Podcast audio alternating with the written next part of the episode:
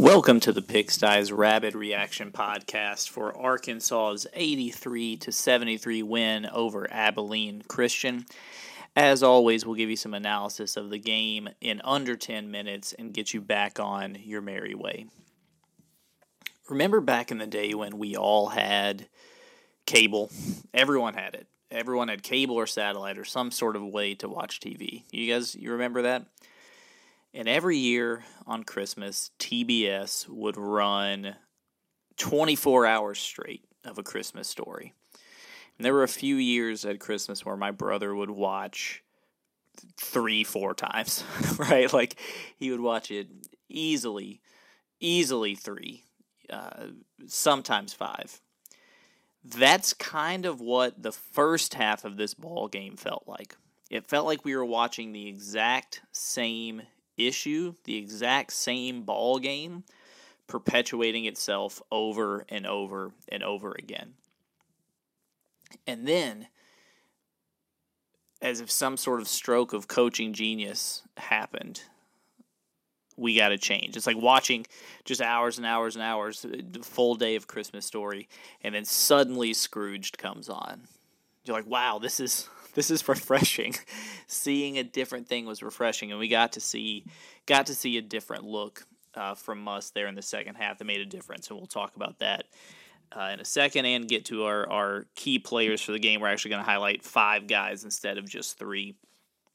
So, you know, when you what we saw in the first half starts to hit at this kind of big big picture idea, right? Which is at some point at some point Muss has got to settle on a rotation because continuity or a lack thereof is is killing this team. I mean, this team was struggling to execute pretty simple pick and roll plays in the first half to the tune of 12 turnovers in the first half to just 9 made field goals. And most of those most of those turnovers were just coming as a result of poor execution in the half court offensively. And I think that half court execution is due to just a, guys not having any sort of rapport with the, the other other dudes on the floor at the same time.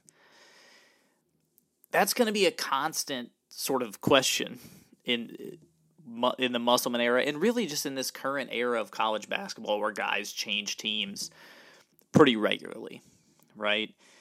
What is what is more valuable early in a season? That's sort of the, the growing pains of a lack of continuity or returning players and, and having some of that built in already. I don't know. I don't know. I don't know what that answer is. I don't know there's necessarily even one approach that's more right than the other one.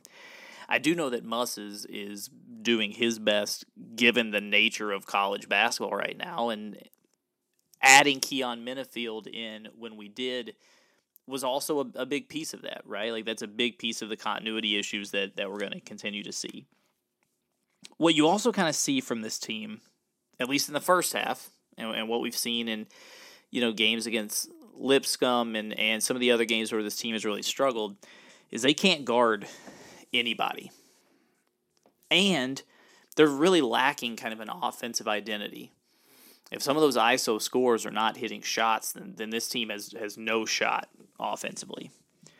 That's the first half, right? And one of the reasons that I, I love basketball, that I have such a passion for the sport, is the chess match of it. There is no there is no one right or wrong approach. You can try different things when you when you mix and match you're going to concede certain certain elements of the game in order to, to gain an advantage in others. And that's what we saw from Muss in the second half when he switched to that four guard one big lineup. Tramon Mark is a guard. I know he's six six. Considering him a guard I think he really does kind of play like a wing on on this team. I don't really know uh, if I would really truly call him a guard uh, on this roster and, and the way Musselman employs him. So even if you're calling it, you know, three guards, a wing, and a big, uh, but seeing that lineup was a really, really smart move uh, by Musselman.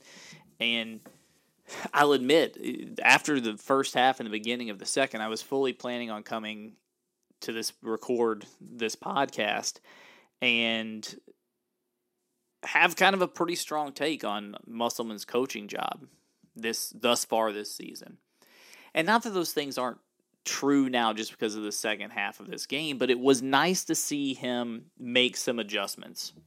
And they paid off for him. I mean, yes, when you when you switch to uh, three guards, a wing, and a big, or or four guards if you want to call it that, when you switch, there are going to be some pieces you give up. You're going to be more likely to to get beat on some offensive rebound attempts right? There were a couple of times where you had one of our guards matched up against a bigger player from Abilene Christian, and they got the offensive rebound over over our guard. So you're going to give up things like that. But what I love to see and what really works about that lineup is that it puts more speed out there. This team has been struggling all year long to guard on the perimeter. And it has been crushing. And it's not just it's not just the guards who are struggling. I mean, if you've watched Razorback Reels, you've seen me talk about our bigs. If our bigs get put on an island, any of them, Lawson, Mitchell, even even Jeremiah Davenport, if any of those guys get put on an island on the perimeter, they're they may as well be a traffic cone, right? Like it is it is just sitting there. So moving to that four guard lineup, which again, I, I'm going to take issue. I'm going to say three guards, a wing, and a big. But moving to that lineup put more speed out there. And that made a difference in this ball game. To me, that was the biggest difference. Having more speed on the perimeter, not immediately getting beat on the perimeter defensively, and and having to do so much helping at the rim, right? And and I want to make clear it, it's not like this team is suddenly this defensive juggernaut. They still have work to do defensively. But I think Muss may have found something with that approach. In fact, there were only five guys, and they're going to be the key players that I, I highlight today. There were only five guys that played today that had a positive plus minus. Keyon Menifield was number one at plus 21. Uh, you had Khalif Battle was a plus 17. Chandler Lawson was a plus 17. Tramon Mark was plus 15. Devo Davis was plus 11. Three guards, a wing, and a big were the only players that had positive plus minus today. That matters. And I know, I mean, I highly doubt Muss starts those five the next game, especially with you know liking to bring sort of at least one kind of microwave scorer, ISO kind of ball dominant scorer off the bench. So I don't know that those five will start, but I do think four of the five will. I really do. I really think four of those five will. Maybe you throw Trevor Brazile in for in for Battle, right? And and roll with that.